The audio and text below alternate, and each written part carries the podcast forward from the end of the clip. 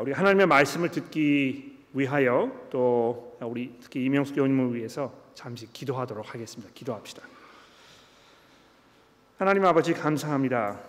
우리가 이제 주의 말씀을 드리, 듣기를 원하는데 저의 마음과 생각을 하나님 지켜주셔서 집중하여 잘 듣게 하시고 이해하며 또 믿음으로 회개로 우리가 순종하며 하나님 앞에 나아갈 수 있도록 인도하여 주옵소서. 하나님 특별히 오늘 아침에 우리 이명숙 교우님을 위하여 하나님 앞에 기도합니다. 그동안 정말 어려운 가운데 계셨었지만 다행히도 하나님께서 그 생명을 지켜주시고 연장해 주셔서 내일 집으로 퇴원하시게 되었다고 소식을 들었습니다. 하나님이여, 이 가정을 하나님이 기억하여 주시고 또 그 몸을 강건하게 하셔서 계속해서 하나님의 나라를 소망하며 기쁨 가운데 감사로 살아가실 수 있도록 하나님 도와주시기를 간구하며 예수 그리스도의 이름으로 기도합니다. 아멘. 저는 이 마태복음 뭐 다른 부분도 다 그렇습니다만 마태복음을 읽는 일이 너무너무 기쁘고 또 감사하고 즐거운 그런 일입니다. 아마 그 마태라는 이 저자가 굉장히 그 능수능란한 그런 그 이 스킬을 가지고 있는 그런 그 저자였기 때문에 아마 그렇다고 생각을 하지만 하나님께서 이 말씀을 통하여 우리에게 하시려고 하는 그 말씀이 굉장히 많기 때문에 그런 게 분명한 것이죠. 그래서 이 말씀을 이렇게 쭉 읽어나갈 때 이것이 얼마나 저에게 많은 그런 위로와 또 확신과 평안을 주는지 모릅니다. 또 이 마태복음을 통해서 만나는 그 예수님의 모습을 보면서 제가 깜짝깜짝 놀라게 되고 또 전율을 느끼게 되고 또 어떤 경우에는 많은 그런 그 두려움과 또 이런 것들을 우리가 느끼게 제가 느끼게 되는 것입니다. 제가 설교를 통해서 여러분들에게 이 마태복음에 등장하시는 이 예수 그리스도 이분의 그 모습을 제가 잘 보여드려야 될 텐데요. 오늘 설교 시간을 통해서 정말 그렇게 되기를 바랍니다. 특별히 뭐 많은 어떤 그 들어가는 말 하지 아니하고 오늘 본문이 중요하기 때문에 곧바로 이 본문을 살펴보면서 예수께서 여기 이야기하신 이 네 가지 비유를 통해서 우리에게 뭘 말씀하시려고 하신 것인지 우리 잠시 돌아보도록 그렇게 하겠습니다. 마태복음 십삼 장 사십사 절에 있는 말씀이니까 여러분 그 성경을 꼭 펴시고 함께 돌아보시면서 설교를 들어주시기를 바랍니다. 자, 여기 그 네 가지의 비유 중에서 처음 두 가지가 이제 같은 내용을 다루고 있습니다. 그렇죠? 아, 이 천국은 마치 감추인 보화를 찾은 사람 같은 것이다 이렇게 말씀을 하셨고 또 아, 좋은 진주를 구하는 어떤 그 장사꾼과 같은 것이다 이렇게 두 가지를 말씀을 하셨습니다. 아, 근데 이 두 가지 비유의 공통적인 부분이 있죠. 그렇죠? 아, 두 경우 모두 정말 귀하고 값진 것을 얻기 위하여 자기가 지금까지 소유하고 있던 모든 것들을 다 처분하는 이런 사람의 이야기를 말하고 있다는 것입니다. 이 천국이 바로 그런 것이다 이렇게 우리에게 예수님께서 가르쳐 주시고 있습니다. 정말 기쁜 마음으로 내가 이 너무너무 소중하고 너무너무 귀한 것을 내가 발견하였기 때문에 내가 지금까지 귀하게 여겼던 모든 것들을 다 처분하는 이런 사람의 이야기라는 것입니다. 어, 근데 여러분, 어, 여러분도 그렇고 저도 그렇습니다만 우리는 기본적으로 마음속에 이 욕심이라는 마음을 품고 있기 때문에요. 뭐를 이렇게 버리는 거, 이거를 별로 그렇게 즐겨하지 않습니다. 그렇죠? 아, 오히려 이렇게 얘기, 예수님께서 이렇게 말씀하셨으면 참 좋았을 것 같아요. 천국은 마치 좋은 것을 찾아가지고 그것을 자기 그 금고에다가 추가로 이렇게 첨부한 사람과 같다. 그러니까 내가 가지고 있는 것을 다 포기하지 않고 가지고 있는 것에 덧붙여서 거기에 더해서 새로운 것을 더 이렇게 누리게 되는 이런 것과 같다 이야기하셨으면 얼마나 좋았을까 이런 생각을 하게 되는 것입니다. 그런데 예수님께서 그렇게 말씀하지 않으시거든요. 내가 지금까지 가지고 있던 이 모든 것들을 다 팔아가지고 이걸 다 처분해서 내가 새로운 것을 얻기 위하여 이렇게 결단을 내리는 이 문제에 대하여 예수님께서 말씀하고 계신 것입니다. 그러니까 얼마나 이것이 귀중하고 얼마나 좋은 것이기 때문에 얼마나 귀한 것이기 때문에 이렇게 한 것일까? 아, 근데 정말 귀하다면, 값어치 있는 일이라면 아, 그만큼의 희생을 할 그런 의향이 생기지 않겠습니까? 그렇죠? 근데 우리가 이 기본적으로 뭐를 포기하는 거를 어려워하기 때문에요. 신앙생활을 시작하고 하는 데 있어서도 이것이 이제 문제가 되는 것 같아요. 그러니까 이 비유를 통해서 예수님 하시는 말씀 중에 우리가 깊이 한번 생각해 봐야 될 것이 무엇입니까? 내가 아, 이 뭐를 그 처분한다, 다 팔아버리고 없애버린다 이렇게 하는 것에 있어서 이 회개하는 문제에 대하여 우리가 생각해 볼 필요가 있습니다. 여러분 그 이 그리스도를 만나가지고 예수님을 나의 구주로 고백하고 내가 새로운 삶을 시작하는 것은 뭘 하는 것입니까? 기본적으로 처음부터 회개하는 것입니다. 그렇죠? 그러니까 내가 지금까지 살아왔던 내 삶의 방식과 방법과 내 철학과 나의 소신과 이런 모든 것들이 다 잘못되었다는 것을 내가 인정하고 하나님 앞에 이제 내가 새롭게 살겠다고, 내가 나를 위하여 더 이상 살지 아니하고 내가 이제 그리스도를 위하여 살겠다고 이렇게 작정하는 것을 말하는 것인데 그 회개라는 것이죠. 회개하려면 어떻게 하는 것입니까? 내가 지금까지 소중하게 여겼던 것들을 다 포기하는, 내려놓는, 이것을 버려버리는 이런 행위를 말하는 것입니다. 그러니까 왜 우리가 이 예수님의 말씀을 이렇게 들었을 때 이 말씀을 별로 그렇게 반겨하지 않는지, 또 예수님 분명히 그 사실을 말씀하고 계신데도 불구하고 우리가 그거를 잘 들으려고 하지 않은지 우리가 금방 이해가 됩니다. 다 버려야 한다고 이야기하니까 이 별로 그렇게 입맛에 맞지가 않는 것이에요. 그러나 이 예수님을 따라가는 천국을 얻는 것은 예수 믿는 그 첫 순간에 회개를 통하여 나의 예전의 삶을 다 내려놓고 포기하는 것만을 말하지 아니하고, 아, 이 내려놓는 이것, 이, 이 회개하는 이 작업, 이것이 평생 삶을 통하여 지속돼야 되는 것으로 성경이 말씀하고 있지 않습니까? 그렇죠? 그래서 우리가 얼마 전에 히브리서의 말씀을 살펴보았었는데, 화면에 이제 히브리서 말씀 또 올라갈 텐데 이 십이 절의 말씀, 십이 장 일 절 말씀을 보십시오. 그러므로 우리에게 구름같이 둘러싼 허다한 증인이 있으니 모든 무거운 것과 얼매이기 쉬운 죄를 벗어버리고, 마치 예수님께서 오늘 비유에서 말씀하신 것처럼 다 정리해가지고 팔아버리고 처분해버리고 인내로서 우리 앞에 당한 경주를 하며 믿음의 주여 또 온전하게 하시는 이인 예수를 바라보자.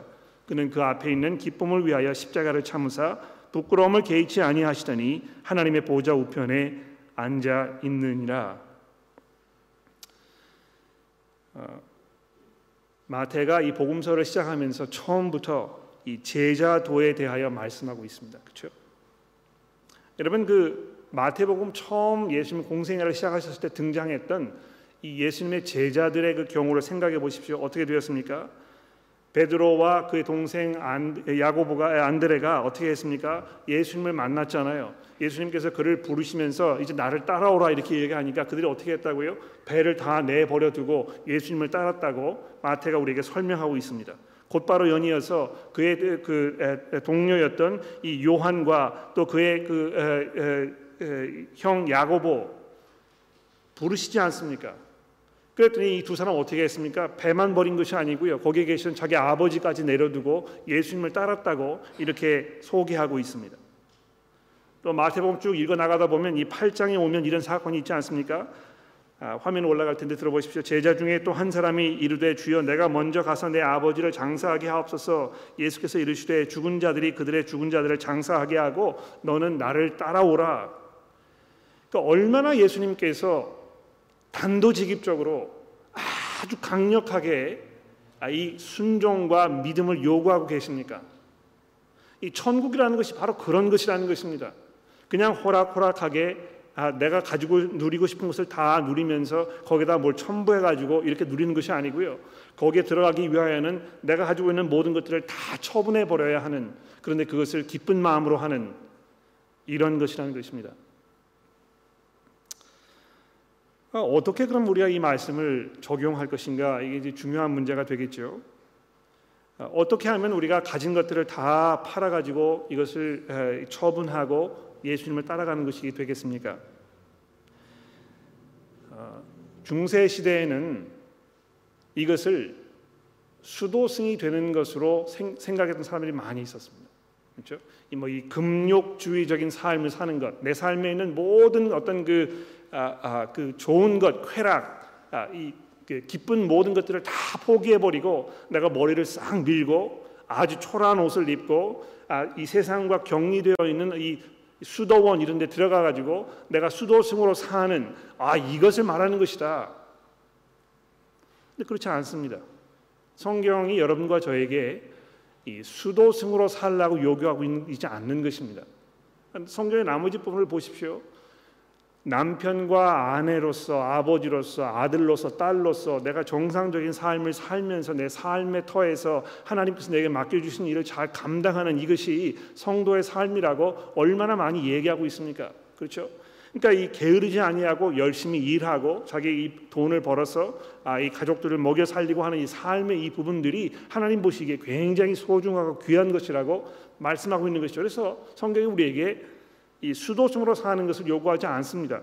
그럼 어떻게 하면 우리가 이 모든 것을 처분하는, 그래서 그것으로 이 값진 천국을 사는 이것을 우리 삶에 적용할 수 있을까요?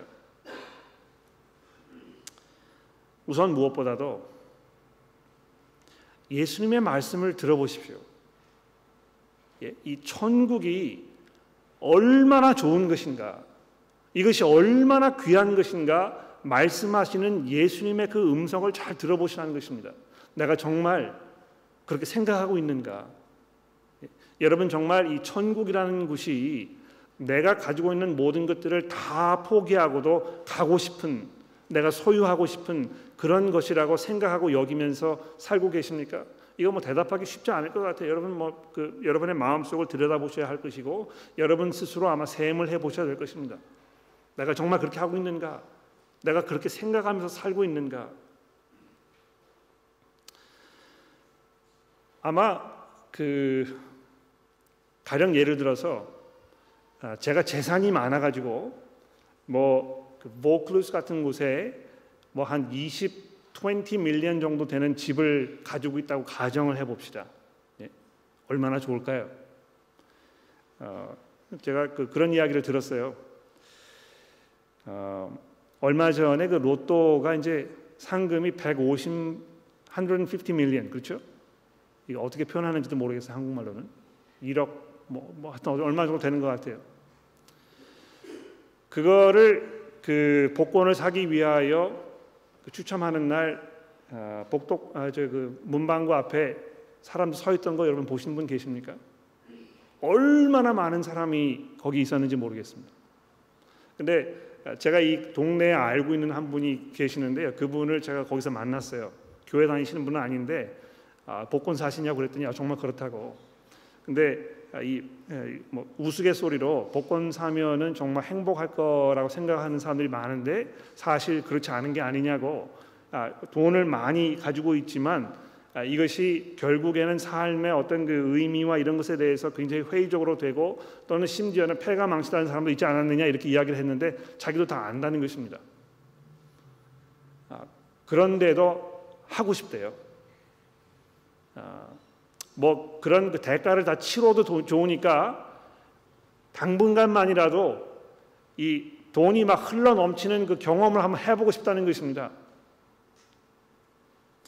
그러니까 어, 그거를 위해서 자기에게 소중한 뭐 가족이라든지 뭐라든지 다 포기하고 싶은 그런 마음이 있다고 생각하는 거예요. 그렇죠? 근데 우리 그리스도인들의 경우에 보십시오.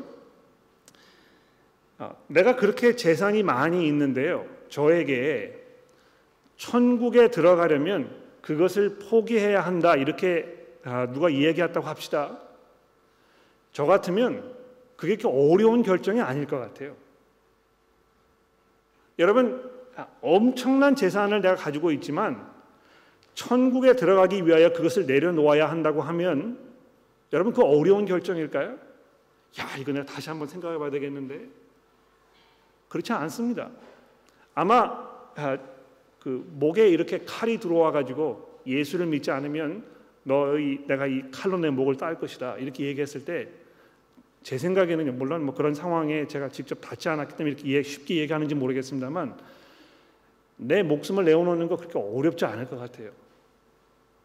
그런데 문제는 뭐냐 하면 삶의 소소한 부분에서 작은 것들을 내려놓는 일이 아주 어렵다는 것입니다. 여러분, 그 자족하는 법에 대해서 성경이 많이 이야기하지 않습니까? 그렇죠? 자족하는 것이 무엇입니까? 하나님께서 지금 내게 허락하신 것들을 내가 이렇게 누리고 살면서 감사하고 기쁘게 사는 것입니다. 그렇죠? 아, 많이 하나님께서 내게 허락하셨던, 작게 허락하셨던, 그냥 그, 그대로 사는 것입니다. 그런데 무슨 이유에서인지 하나님께서 그것을 내게서 거두어 가셨을 때 내가 너무 속상해하지 않는 것입니다. 그렇죠? 어, 근데 어, 우리가 그렇게 하지 않잖아요. 뭐 이 건강이 좀 나빠졌다든지 또는 사업이 좀 어려워졌다든지 이렇게 하면 거기에서 이제 헤어나지를 못하는 경우가 굉장히 많습니다. 그러니까 그 교우 여러분들께서 이제 저한테 이 사랑의 마음으로 이 건강에 대하여 이제 많이 물어보시는데요. 제가 이제 그 수술하고 나서 어, 그런 이야기를 교우 여러분들 몇 분에게 드린 것 같아요. 건강이라는 것이 뭐 우리가 잘 몸을 돌보고 이렇게 해서 우리의 책임이기도 합니다만, 아무리 우리가 이것을 잘 돌보고 가꾸어도 우리의 힘으로 막을 수 없는 일들이 벌어지게 되어 있습니다. 하나님께서 나의 생명을 거두어 가시기로 하면, 나에게 어떤 그 질병을 주시기로 하면 막을 길이 없는 것입니다. 그래서 그런 일이 벌어졌을 때 어, 그런가요? 알겠습니다. 그럼 제가 제가 지금 처해 있는 이 상황에서, 하나님께서 내게 허락해 주신 이 상황 속에서 내가 감사하는 마음으로 살겠습니다. 아, 이렇게 생각하는 것이 이 자족하는 것이거든요. 그래서 아, 정말 그 가진 것들을 다 포기하고 내려놓는 그 삶의 일부분은 분명히 이 자족하는 것을 배우는 것이 돼 있다고 생각합니다. 근데 그것뿐만이 아니고 이 세상 사람들이 귀중하게 여기는 그것이 아, 오랫동안 영구히 우리에게 기쁨과 이 어떤 그 만족을 가져다 주지 않을 것이라는 것을 분명하게 이해하고 그것을 고백하고 그것을 따라 살기 위하여 노력하는 이런 삶이 분명히 필요한 것 같습니다. 그러니까 이 자족하는 것과 별반 다르지 않죠, 그렇죠? 어떻게 하면 내가 삶의 환경과 여건을 더 개선할 수 있을 것인가? 그래서 거기에 이 많은 시간과 내 에너지를 다 투자하고, 어떻게 해서든지 간에 내가 좀 더 개선된 삶을 살기 위하여 뭐 공부를 더 하고 뭐 일을 더 하고 뭐 자주 자녀들 더 열심히 닥달아 가지고 학교에 보내서 좋은 그런 교육을 받고 좋은 직업을 가, 이런 모든 삶의 소소한 부분들 속에서 예수님의 이 말씀이 우리의 삶을 도전하고 계시는 것입니다. 여러분, 이 제자도라는 것은 원래부터 어려운 일입니다. 그렇지 않습니까? 굉장히 많은 대가를 치러야 하는 그런 일이라는 것입니다. 얼마나 많은 희생이 필요한지 모르는 것입니다. 그러나 제자로 살았을 때 그 결말, 제자도를 통해 예수님의 제자로서 살게 되면서 우리가 나중에 누리게 될 그 하나님의 상급, 이거를 생각해 보았을 때 그만큼의 희생과 수고와 헌신이 가치가 있는 일이잖아요. 그렇지 않습니까? 그러니까 우리가 지금 그 신앙생활을 하면서 그저 건성으로 어떤 그 희생과 헌신과 수고와 불편함을 내가 어떻게 해서든지 간에 그 줄여보려고 하면서 그냥 대충대충 이렇게 신앙생활을 하면 그 마지막에 이 천국이 얼마나 귀하고 소중한 것인지 잘 모르게 될 것입니다. 여러분이 결혼하지 않으셨다면, 아직 결혼하지 않으신 상태에 계시다면 아마 어, 결혼하지 아니하고 내가 평생 독신으로 살면서 어, 더 많은 시간과 더 많은 그 에너지를 가지고 주를 위해 사는데 헌신하는 이런 것을 아마 의미하는 것일지 모릅니다. 그러나 여러분이 이미 결혼하셨다면 아, 여러분이 가정에서 남편으로 또 아버지로 더 이 잘하기 위하여 내가 이 그 일을 더 많이 해서 돈을 더 많이 벌을 수 있는데도 불구하고 그것을 포기하고 그런 결정을 내리지 아니하고 내가 더 오래 집에 있고 내가 더 오래 교회에서 복음 사역하는 일에 헌신하고 아, 이런 것을 아마 말하는 것일 수 있을 것입니다. 어, 제가 지난주에 그 다른 교회를 방문했는데 그 교회를 갔다가 굉장히 저하고 친하게 지내는 분하고 만나서 이제 식사를 하는데요. 그분이 저에게 그런 얘기 하더군요. 우리 교회에 우리 교회 말고 그 교회를 얘기하는 것입니다. 그 교회에 사십 대 중반에서 오십 대 초반에 있는 여러 교우들이 있는데 그들이 이렇게 모여가지고 서로 이제 남성들이 얘기하면서 중년의 위기에 대해서 이제 서로 얘기하는 시간이 있었다는 것입니다. 여기도 뭐 이제 사십 대 중반, 오십 대 초반, 오십 대 분 굉장히 많이 계시는데 남자가 이제 그, 그 연령층에 가게 되면 이 중년의 위기를 느낀다는 것이죠. 중년의 위기가 뭡니까? 야, 지금 내가 뭘 하면서 살아왔나? 내 삶이 무엇인가? 내가 어떻게 앞으로 남은 시간을 보낼 것인가? 이런 거를 고민하면서 점점 점점 자기 초라하게 느껴지고 야, 이거 삶의 무슨 새로운 활력소를 내가 얻어야 되겠다. 이렇게 결정한다는 것이죠. 그러니까 아마 제가 이렇게 돌아다 보면 여기 뭐 남성분들 가운데 지금 그런 시점에 계시는 분들이 굉장히 많이 있는 것 같아요. 그래서 어떤 분들은 뭐 다른 취미를 이렇게 하기도 하고 이제 이렇게 하시는데 개 중에 이 불륜, 그렇죠? 자기 부인 이외의 다른 여자와 관계를 맺게 되고 거기에서 어떤 그 삶의 이 쾌감, 또 삶의 의미 아, 이런 거를 아, 느껴보려고 하는 이런 분들 계시다는 것입니다. 근데 중년의 위기가 굉장히 위기이긴 합니다만 하나님의 나라를 이렇게 바라보면서 야, 이거 내가 어떻게 할 것인가? 내가 정말 나에게 이 죄악된 삶을 다 내려다 놓으면서 내가 그것을 위하여 내가 이 참고 인내하면서 내가 결혼했을 때 내, 내 아내에게 했던 그 약속 내가 이것을 잘 지킬 것이다 이렇게 결정을 내리는 것 아, 이것도 아마 여기 포함될 것입니다. 그렇지 않습니까? 뭐 굉장히 많은 뭐 이런 그 예를 제가 들어볼 수 있겠습니다만 이것을 다 커버를 할 수가 없을 것 같아요. 아, 그저 제가 여러분에게 드리고 싶은 말씀은 우리가 매일매일 살면서 내가 어떻게 하면 하나님의 의와 그의 나라를 먼저 두고 결정하는 삶을 살 것인가 아, 이것을 우리가 돌아봐야 될 것입니다. 내가 가지고 있는 것 뭐 이 집을 팔 집을 팔아요, 뭐 이 차를 팔아요, 뭐 뭐를 헌신하고 희생하는 이 모든 일이 중요하게 합니다만 아마 무엇보다 더 시급하고 필요한 것은 삶의 소소한 부분에서 내가 내리는 삶의 결정들 가운데에서 정말 하나님의 나라를 내가 우선으로 두고 내리는 결정을 훈련하고 연습하고 이렇게 하는 것이 필요하다는 것입니다. 그래서 제가 아는 분들 가운데 여기 계시는 분들 얘기하는 것인데요. 어떤 분들은 의도적으로 일 년 중에 어떤 그 특정한 기간에 휴가를 가지 않는 것입니다. 가령 예를 들어서 뭐 이 부활절 그때라든지 또는 뭐 이 크리스마스 때라든지 또 뭐 새해라든지 이럴 때 내가 휴가 가지 아니하고 나는 교회에 올 것이다. 근데 왜 그런 결정 내리겠습니까? 아, 그때 많은 사람들이 교회를 찾아올 수 있잖아요. 교회를 평생 다녀보지 않으셨던 분들이 아, 그러니까 특별한 계기로 인해서 이제 교회로 오시게 될 텐데 그분들이 교회에 오시면 누가 이분들을 맞을 것인가? 내가 가서 맞아야지. 내가 가서 반갑게 그 대하고 내가 이분들을 섬겨야지. 아, 이런 결정으로 특정한 기간에 어디 홀로데 가기로 결정하지 않는 것입니다. 아마 이러한 소소한 결정들이 아, 정말 나의 가진 것들을 다 내려놓고 팔아버리고 아, 이 귀한 것을 얻으려는 그 사람의 삶의 모습이 아닌가 이렇게 생각하는 것입니다. 두 번째로요. 그렇게 하는 것이 넘치는 기쁨으로 내리는 결정이라는 이 예수님의 말씀을 들어보십시오. 얼마나 이것이 귀하고 그것을 얻는 것이 자기 삶의 이 최고의 목표였으면 그런 결정을 내렸겠습니까?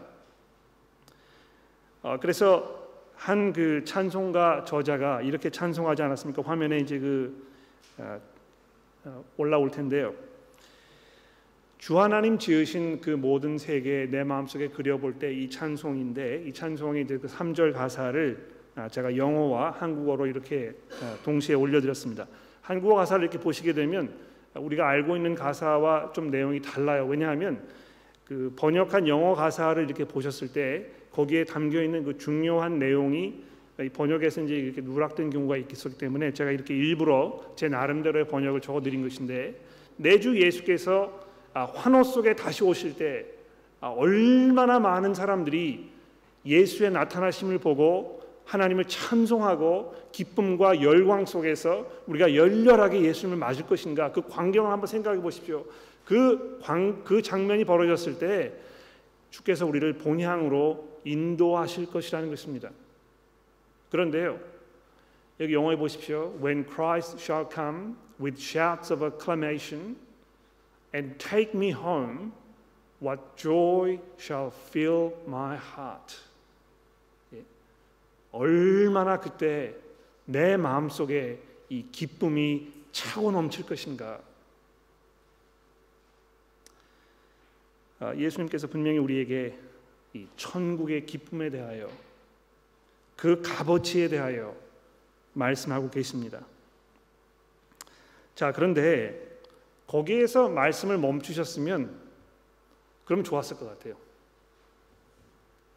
그러나 우리 예수님이 그런 분이 아니라는 것입니다. 이 사십칠 절 이하에 등장하는 이 예수님의 말씀을 들어보십시오. 또 천국은 마치 바다를 치, 바다에 치고 각종 물고기를 모은 그물과 같으니 그물의 가득함에 물가로 끌어내고 앉아서 좋은 것은 그릇에 담고 못된 것은 내버리느니라.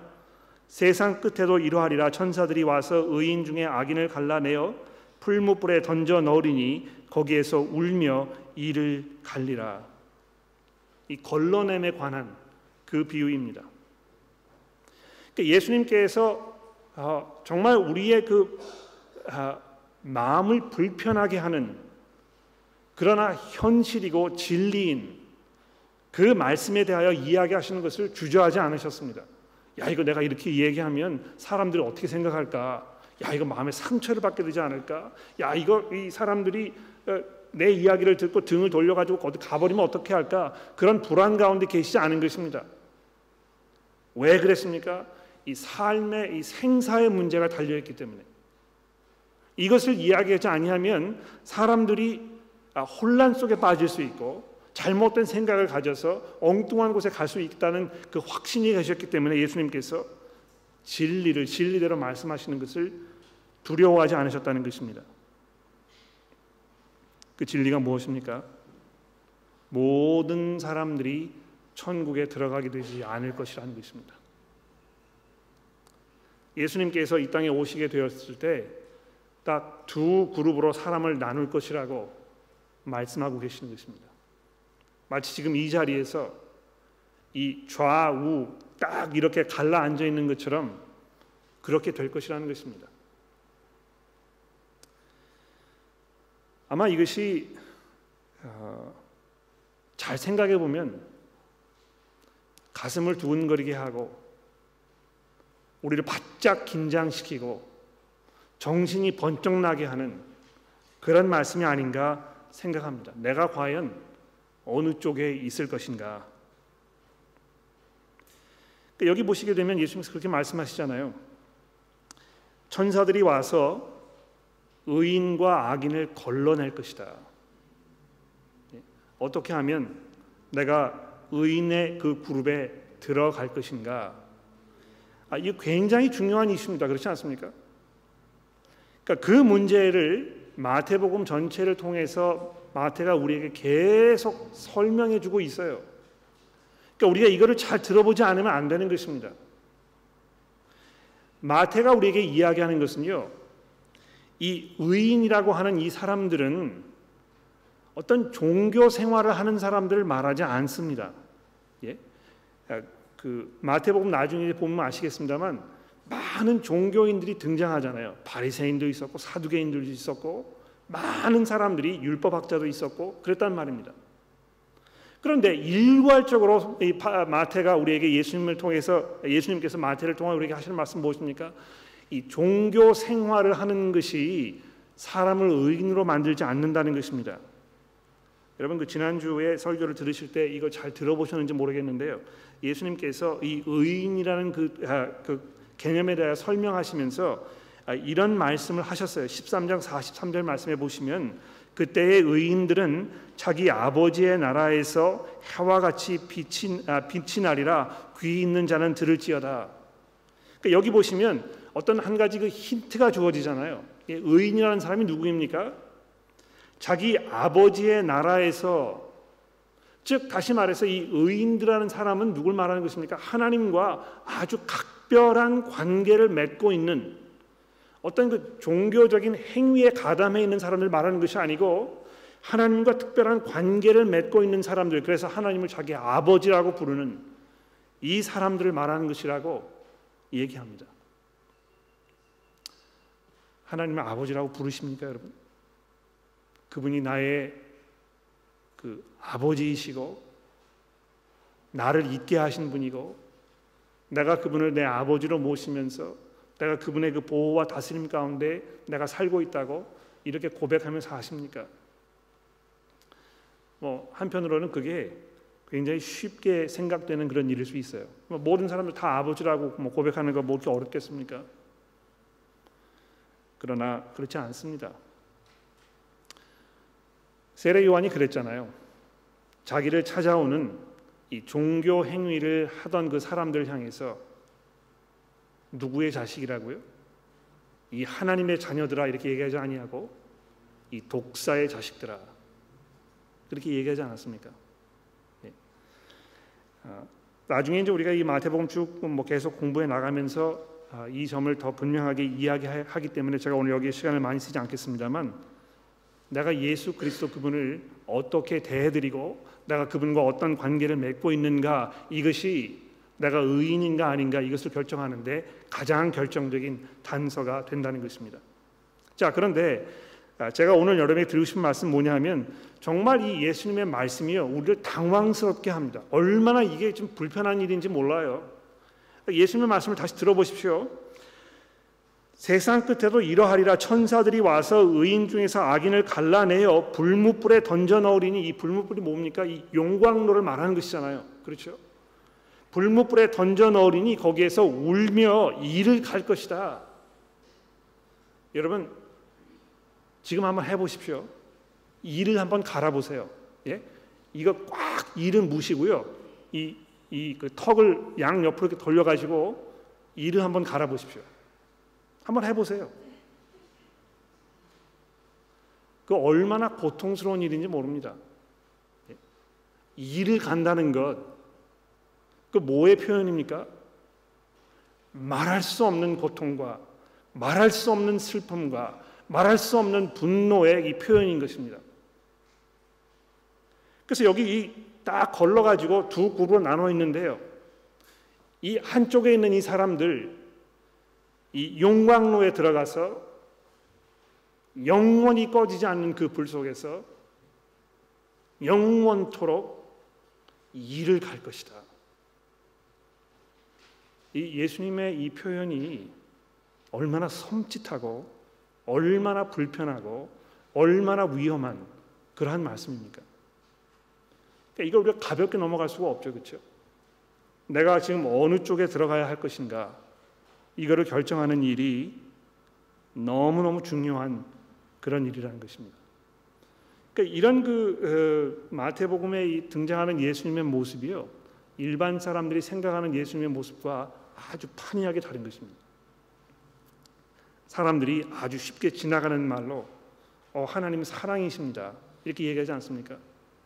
사랑의 하나님께서 우리 모두를 있는 그대로 다 받아주실 것이라고 이렇게 스스로 위안하는 분들을 종종 만나게 됩니다. 그런데 이 하나님은 사랑입니다 하는 이 말씀은요, 이것만큼 오해를 살 수 있고 또 거짓말일 수 있는 아, 그 내용이 없는 것 같아요. 아, 이 말씀인지 그 요한일서 사 장 팔 절에 있는 말씀을 화면에 보십시오. 사랑하는, 아, 사랑하지 아니하는 자들은 하나님을 알지 못하니 이는 하나님은 사랑이심이니라. 하나님 사랑이시기 때문에 내가 무슨 짓을 했든 내가 무슨 짓을 하고 있든 내가 어떻게 살든지 간에 다 하나님께서 용납해 주실 것이라고 이렇게 쉽게 결론을 내려버리는 것입니다.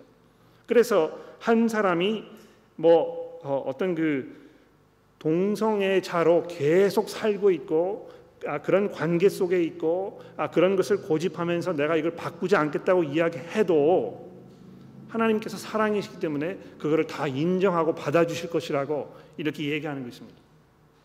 내가 불륜을 범해도 내가 거짓말을 해도 하나님께서는 다 사랑으로 이것을 용납해 주시는 분이라고 아주 쉽게 결론을 내려버리는 것입니다.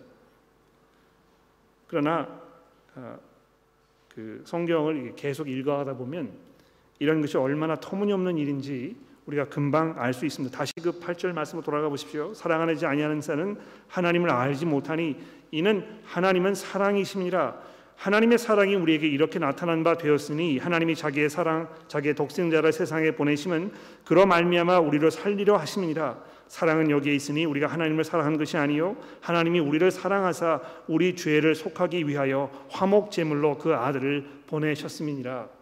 여기 가장 중요한 단어가 무엇입니까? 이 화목 제물이라는 것입니다. 이 화목 제물이 무엇입니까? 서로 원수가 되었던 이 두 그 사람을요 화해시키기 위하여 그 대가로 죽여버리는 그 짐승을 말하는 것입니다. 예? 하나님께서 죄인들을 바라보시면서 죄를 바라보시면서 분노하고 진노하시면서 참을 수 없는 그 심판 가운데 계셨지만 그 하나님의 마음을 돌리기 위하여 그분의 그 분노를 가라앉히기 위하여 예수 그리스도께서 자기의 몸을 희생 제물로 십자가에 내어 놓으셔서 그 하나님의 진노를 자기 몸에 다 홀로 뒤집어 쓰셨다는 이 성경의 이야기를 들을 때 우리가 그냥 툭 지나가는 말로 하나님 사랑이시기 때문에 모든 일을 하든지 다 상관없다고 이렇게 주장하는 이 사람들의 이야기가 얼마나 터무니없는 일인지 우리가 쉽게 알 수 있습니다.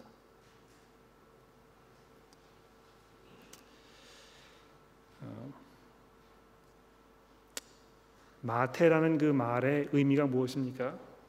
배우는 자라는 말입니다. 그렇죠? 마태가 자기의 이름에 걸맞게 지금 이 마태복음을 쓰면서 계속해서 여러분과 저에게 이 참 제자도에 대하여 우리에게 말씀해주고 있습니다. 예수를 따라간다는 것이 뭘 말하는 것인가?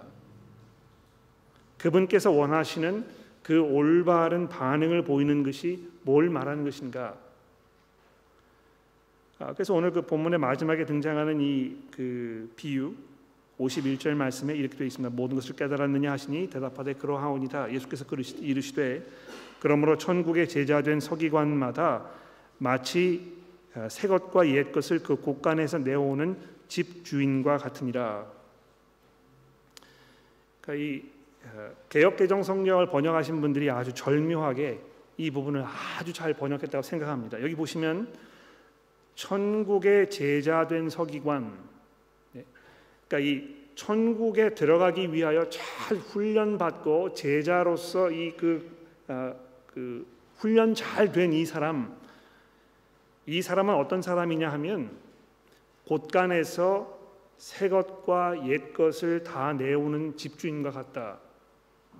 아마 여기 이 새 것과 옛 것은요, 아, 그 구약 성경, 예수님께서 구약, 하나님께서 구약 시대의 사람들에게 보이셨던 그 모든 것과 이 새 것, 예수님께서 오신 이후에 이 신약, 새로운 언약 이것을 통하여 우리에게 주신 그 하나님의 그 좋은 모든 것들을 얘기하는 것 같아요. 그러니까 그, 이 마태복음에 보시게 되면 새 술은 새 푸대에 담아야 한다 뭐 이런 이야기를 많이 등장하지 않습니까? 그러니까 아, 서기관이라고 하여 성경에 어떤 그 특별한 지식이 있는 사람이라고 해서 이것을 다 이해하는 것이 아니고 천국의 제자가 된 네, 천국에 합당한 모습으로 살도록 훈련되어진 이 사람, 이 사람이어야 비로소 이것을 이해할 수 있게 될 것이라고 이렇게 말씀하는 것입니다. 그래서 예수님이 이렇게 말씀하지 않았습니까? 이 십삼 장 십 절 말씀 화면에 보십시오.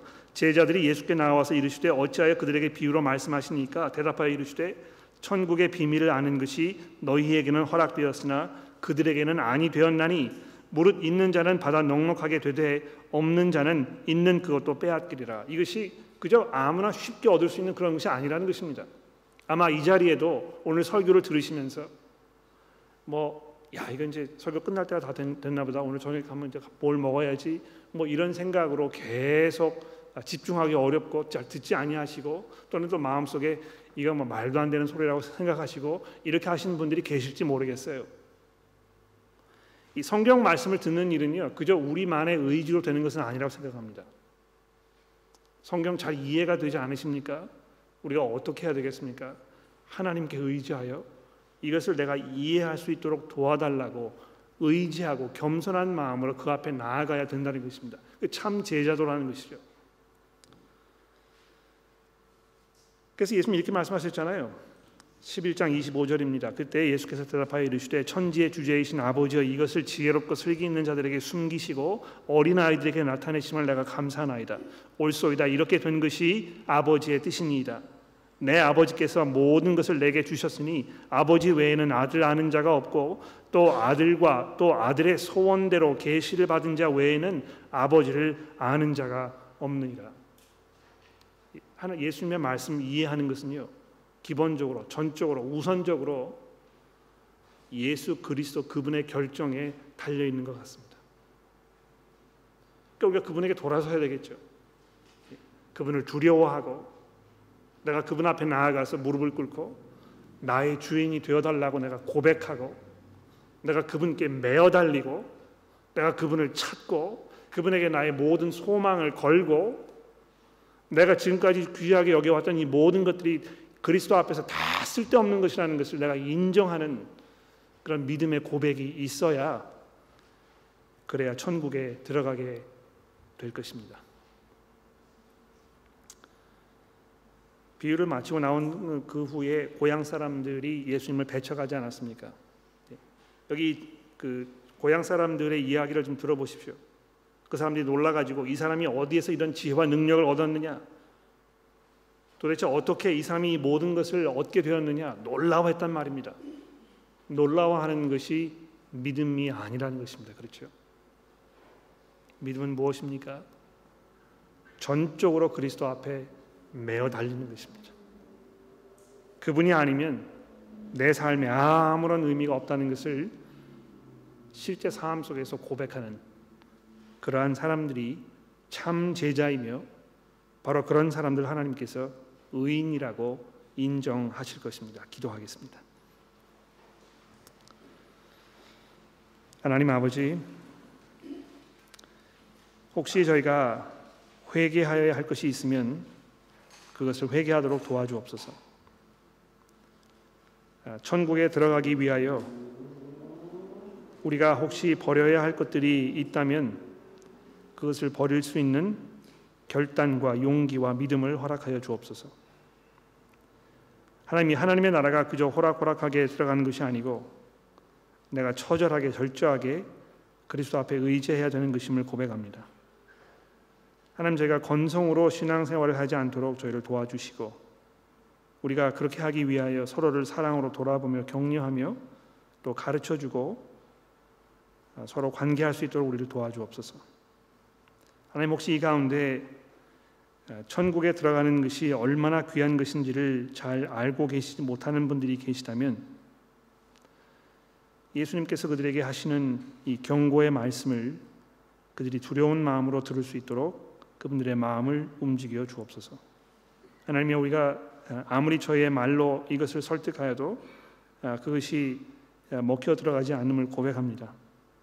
하나님, 하나님께서 손수 그분들을 찾아가셔서 그 마음을 녹여주시고 참 믿음으로 나올 수 있도록 그들을 불러 주옵소서. 예수 그리스도의 이름으로 간절히 기도합니다.